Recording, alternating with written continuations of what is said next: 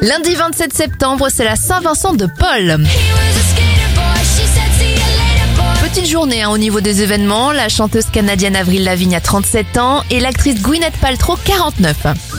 En mille neuf cent soixante-sept, c'est la création des titres restaurants, plus connus désormais sous le nom de Ticket Resto.